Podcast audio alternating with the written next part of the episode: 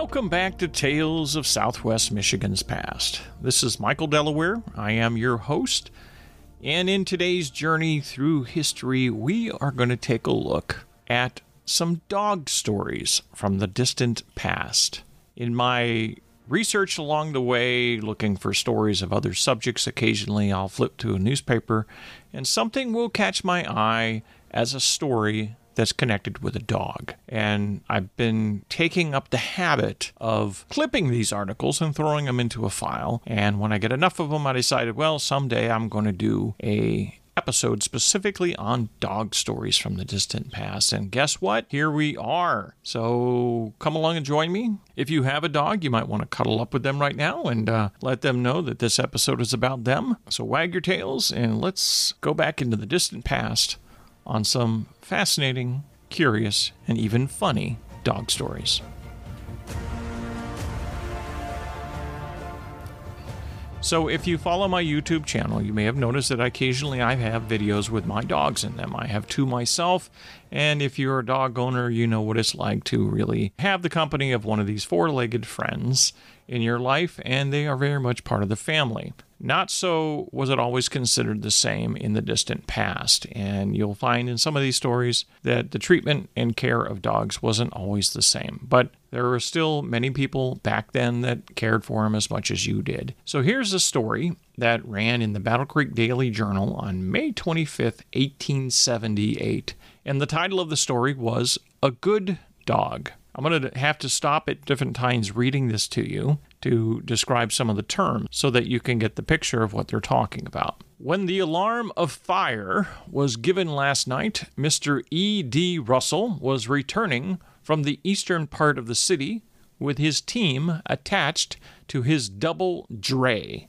Now, a dray back in the 1800s was historically a flatbed wagon without sides, and it was pulled by horses or mules. In this case, it was horses. And so he had his double dray, so it must have been a longer dray than typical. And on hearing the alarm, he whipped up his horses, which started off on a dead run. A dog belonging to H.J. Champion, who is in the habit of following Mr. Russell, was running ahead of the horses, evidently pleased with the headway they were making. On turning onto Division Street, Mr. R saw a small child just in the act of crossing the road a short distance in front of him. The dog appeared to take in the situation and instantly left the horses and ran for the child, coming to a dead halt in front of it and stopping the little fellow in time to prevent his being run over by the dray. After the danger was over, the dog again resumed his accustomed position in front of the team. So that is the story of a good dog.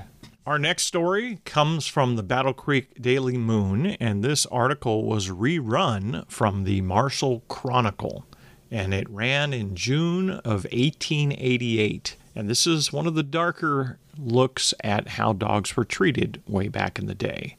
Marshall Chronicle. The authorities have taken the life of at least one dog, which was discovered roaming about minus a muzzle, and have several more in confinement ready for the slaughter, unless they are redeemed. The method used by the city to kill canines is to feed them strychnine. Marshall is keeping pace with other large cities on the dog question, and this city is fast assuming the name of Dogtown. There are more worthless curs to the square inch in Battle Creek than any place of size in the state. Won't the council do something toward ridding the city of this nuisance?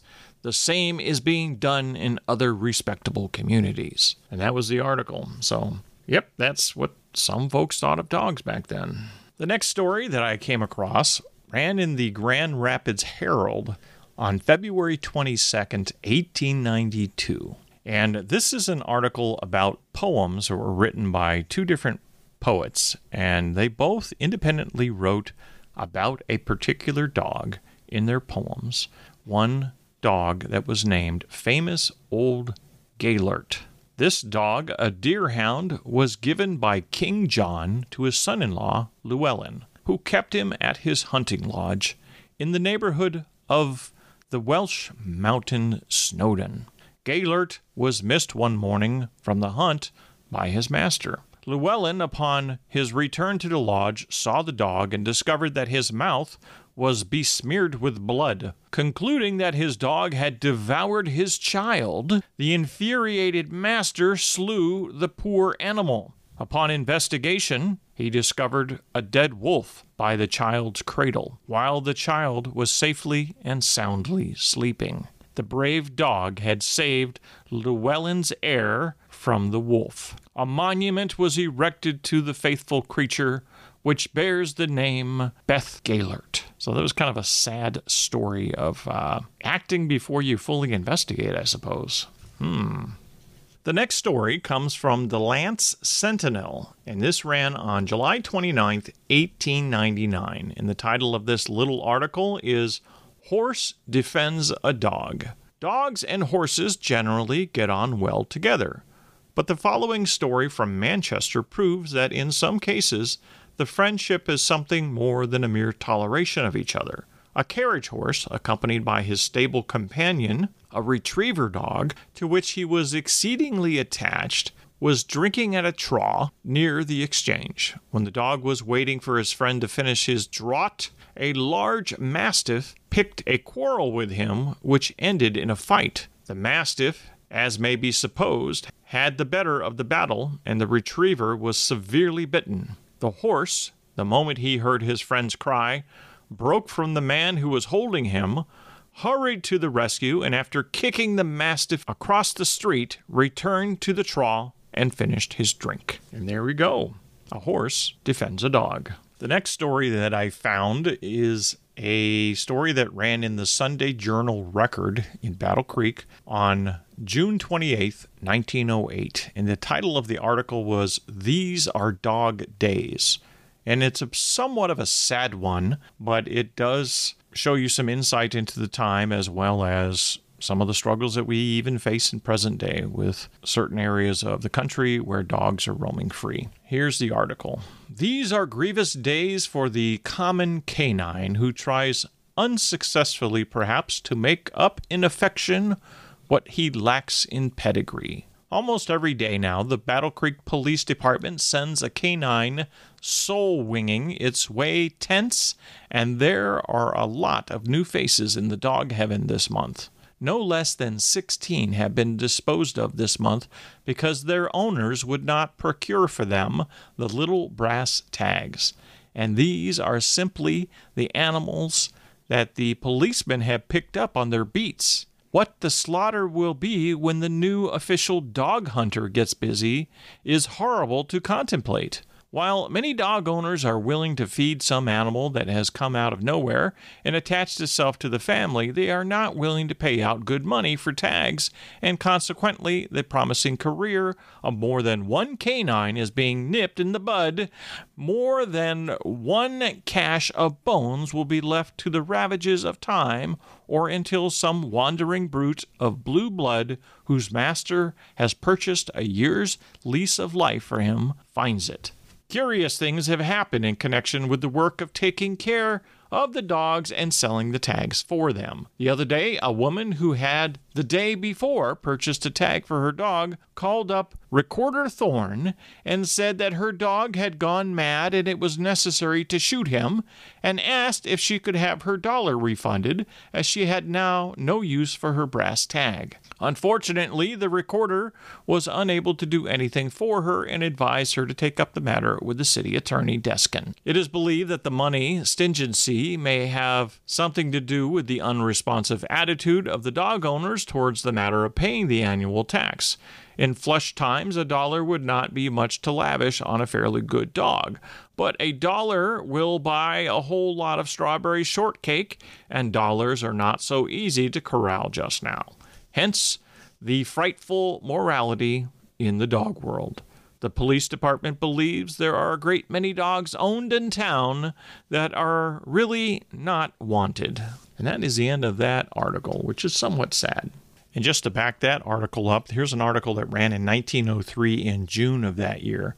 Beware the dog. All persons owning dogs or having dogs in their possession are hereby notified that the animals must be tagged before the 1st of July. According to the city ordinance. All dogs found without tags after that date will be taken to the pound and shot in due course. Tags must be procured of City Recorder Ham. W.H. Farrington, Chief of Police. A little doggy drama going on there. Here's an interesting article that ran in 1931 in the Battle Creek Enquirer and the Evening News, and it was called Discovered in Venezuela Wilds. A group of Syracuse University scientists returned yesterday from four months in the jungles and mountains of Venezuela, bringing with them thousands of rarities in flora and fauna and a story of discovery of traces of the lost Andean man who flourished long before the reign of the Incas. And then it goes into a lot of their discoveries and the trip, but then there's a paragraph here in the middle. The yodeling dog was captured while the scientists were making a trip over the highest automobile road in the world across the Andes from Miranda to San Cristobal, at the point where the strange animal was found, the road reached a height of 13,583 feet. So it lists as their discoveries on this expedition of most notable, in addition to the Andean man, was a yodeling dog and also a two mouth fish. That's right, a two mouth fish. So there you go, a yodeling dog. Now, here's a great article that ran in the Battle Creek Daily Moon on Friday, September 30th, 1892. And this kind of uh, takes the story of dog catching from a different angle. And this article was called A Dog's Memory. One experience with dog catchers sufficed for all times. If anybody supposes that dogs have no memory, he certainly never knew a dog that had been unfortunate enough to make the acquaintance of the dog catchers. A friend of mine living in the suburbs has a valuable dog on which he paid license, but on account of the collar chafing the animal's neck, he was accustomed to leave off this valuable protection. One day, when walking with his dog, he was unlucky enough to meet the dog catchers.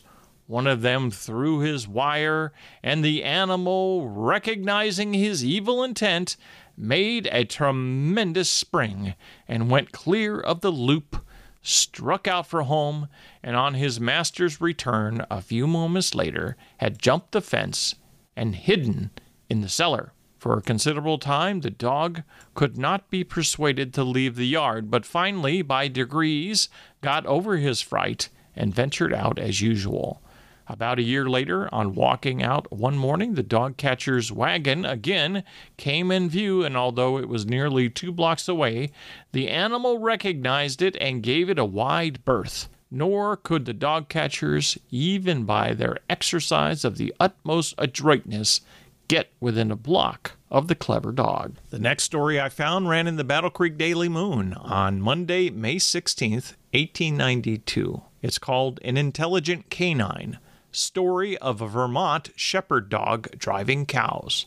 Here is a story of a Vermont sheepdog which Scotsmen will find it hard to match. Captain C of Bradford had a shepherd dog which was accustomed to bring home the cows at night, always separating them from the other cattle and never allowing any but milch cows to come up. One day, Captain C accompanied the dog in driving the cows to pasture. At one place on the road, the captain was surprised to see the dog desert the herd and make to the woods by the side of the road. Captain went on with the cattle, which were walking briskly in advance. Within a quarter of a mile, they came up to a break in the fence, of which the captain had no knowledge leading into the field, and here, in the gap of the fence, sat the dog in a matter of fact way, guarding it against the entrance of the cattle. What else could his master suppose that the dog was aware of of the gap in the fence, and knowing the man would bring up the cattle, made a detour through the woods to the place to prevent the cattle going through into the field. Smart dog.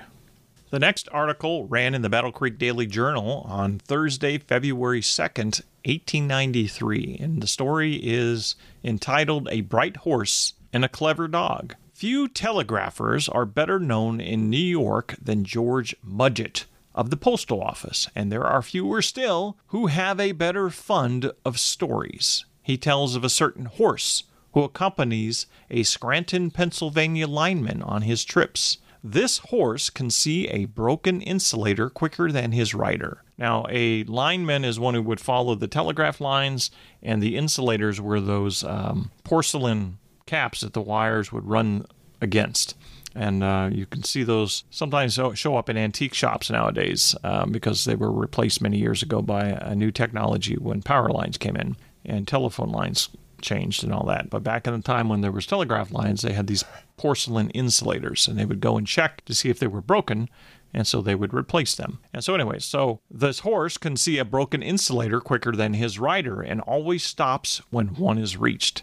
It is hardly necessary to add that the horse can telegraph with his feet, but no one knows what he signs. The same lineman owns a dog, which can tell by the bell attached to the district messenger register when a certain firm rings a call. The dog at once runs to the store, takes the message in his mouth, and delivers it safely at the telegraph office. George Mudgett says he never invents yarns. That was the end of the article there. So yeah, the the horse knew how to fix insulator lines or knew where to find them, and the dog knew who was sending the telegraph messages. What's so hard to uh, believe about that? I mean, you know, happens every day. And this last story was run in the Michigan Tribune on January 8th, 1881. The Michigan Tribune was one of the oldest newspapers that they have record of at the Willard Library. And this was a story that they had run that was originally published in the Atlanta Constitution. And the title of the article was A Dog That Died of Grief. Dr. Martin, a gentleman living on Decatur Street, tells the Constitution of a remarkable story about a dog who actually died of a broken heart.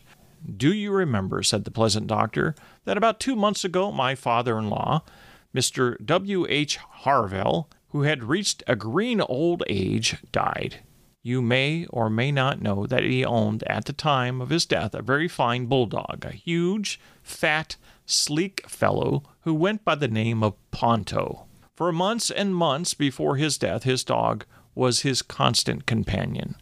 There was something almost human in the devotion of the dog to his master, and as a natural consequence, the master was particularly fond of his dog. The daily movements of the old gentleman for a long time before his last sickness were as regular as those of a clock, and Ponto followed him as surely as his very shadow. They were simply inseparable. When the old man died, Ponto took his place by the coffin but did not budge until it was taken from the room. And then he got up and followed it closely to the hearse, and followed the hearse to the grave. Ponto came back to the house a changed dog. Every night he lay upon his rug in the porch and moaned piteously all night long. I have never heard any expression of human sorrow that was half so plaintive and touching as the moaning of that dog. As night after night he writhed upon that rug. Every day found him making his rounds just as he used to before the old man died. He would walk slowly up the street and after a while pass down the other side on his way to the plantation. He would come back to the store and after lying under the chair a few moments would get up, look into my face in the most pleading manner, and then he would go up to the house and after taking his place by the sofa in the hall, suddenly sprang up and walked through my father in law's bedroom. He was looking for his dead master. The family let him have his own way, and I did all in my power to console him. I tempted him with the choicest meat, but he refused to eat. I offered him the warmest milk, but he would not drink. He went about with his head down, the very picture of sorrow. He dwindled away almost to a skeleton, staggering around daily to the places visited by his master in life, and at night giving vent to his distressful moaning. But this could not last forever, and so one day, after five weeks after his master died, Ponto came dragging his lank and weak body down the street, that same street he had traveled so many bright mornings with his master. When he got up by the fence where he stopped, and sank upon the ground. I ran to him, lifting him in my arms, and carried him into the yard. I laid him gently on the ground. I wish now I had taken him into the house and placed him in the old man's room, for, and the kind old doctor turned his head, there was a tremor in his voice, he was dead. And that was the story. But oh, I can't leave you with a story like that. No, no, no, no, that would ruin your day. So here's a story that will be a little bit more uplifting to end this podcast episode. And this was published in the Battle Creek Daily Moon on Monday, April 9th, 1888. And the headline reads Deserves a Medal How an Irish Retriever Saved the Lives of Seven Fishermen. A good dog story comes from Maine to the Washington letter writer. A.C. Buell, a former well known journalist of that city, usually goes hunting during the sporting season on the Penobscot Bay. And when hunting, he leaves his dog Pat, a very fine bred Irish retriever, in care of a fisherman on the shores of that bay. A few days ago, Mr. Buell received a letter from the fisherman telling him of a remarkable performance of Pat in rescuing no less than seven persons from a fishing shack that had been thrown on a reef in a heavy gale. The shack was lodged on one side of the reefs of Greenspoon Island about 200 feet from shore. The men hoisted signals of distress and were in momentary danger of being swept away. Tremendous waves were running, and the crowd of excited fishermen on the shore knew that it would be fatal for them to attempt a rescue, as no boat in their possession could live in that sea. Suddenly, the one who had in his care the dog Pat bethought of him that the dog had been taught to not only retrieve but to tow boats by a rope from one point to another, and often when a boat would get adrift, he would be sent for it, and would run his nose under the painter till he could come to the end of it, and when he would take it in his teeth and fetched the boat to shore. Pat was at once called for. A long cod line was placed to a piece of lath and flung as far as possible into the water. Pat promptly sprang in and swam to it and brought it to shore. Several times he repeated this performance. The fishermen were in despair. The waves were splashing so high they could not direct the dog's attention to the men on the reef. Finally, Pat seemed to comprehend that there was something more serious to hand than he had first thought. He raised his head and looked intently over the water. His eye caught sight of the boat with its signals of distress and the waves dashing over it. When the lath with the cod line attached was again thrown in the water, Pat at once sprang after it. He took the lath in his teeth and instead of turning to the shore, struck out through the roaring surf to the reef. Many times he was buried under the waves, but after a few minutes of intense suspense, he was seen from the shore clambering up the side of the reef, and a great shout went up as the imperiled sailors took hold of him and lifted him into the boat in an almost exhausted condition. In brief time, a strong rope was attached to the cod line. The men on shore were signaled to haul away, and the rope was made fast to the reef and the shore, and one by one the men passed hand over hand over their place of danger, and the brave dog following them as he had got his second wind. Mr. Buell thinks that Congress ought to vote Pat the most elegant silver collar that can be made. Pat is from the famous kennels of Tullamore near Cork and is a dog of remarkable beauty and wonderment. So there you go. There's your final dog story of this episode. So, as I collect more stories in the future, and if you like this type of story, let me know, and I will do some more of these types of episodes now and then. And if you, of course, liked this podcast episode, be sure to leave a review or a rating on whatever app that you are listening on, as that always helps other new listeners to find the podcast. And if you'd like to reach out to me, you can always find me at michaeldelaware.com. And be sure to mark your calendar for July 29th. I will be at the Battle Creek Regional History Museum, involved in a very special presentation on Oak Hill Cemetery, along with some of the guests that have been on the show before Dave Eddy and Jim Jackson. So mark your calendar for that date. I will put the link to the tickets in the description of this episode if you want to come out and see me as well as Dave Eddy and Jim Jackson. We'd love to have you out there, and all the proceeds go to support the Battle Creek Regional History Museum. And until next time, when we take another journey into yesterday and explore even more fascinating tales of Southwest Michigan's past, thank you for listening.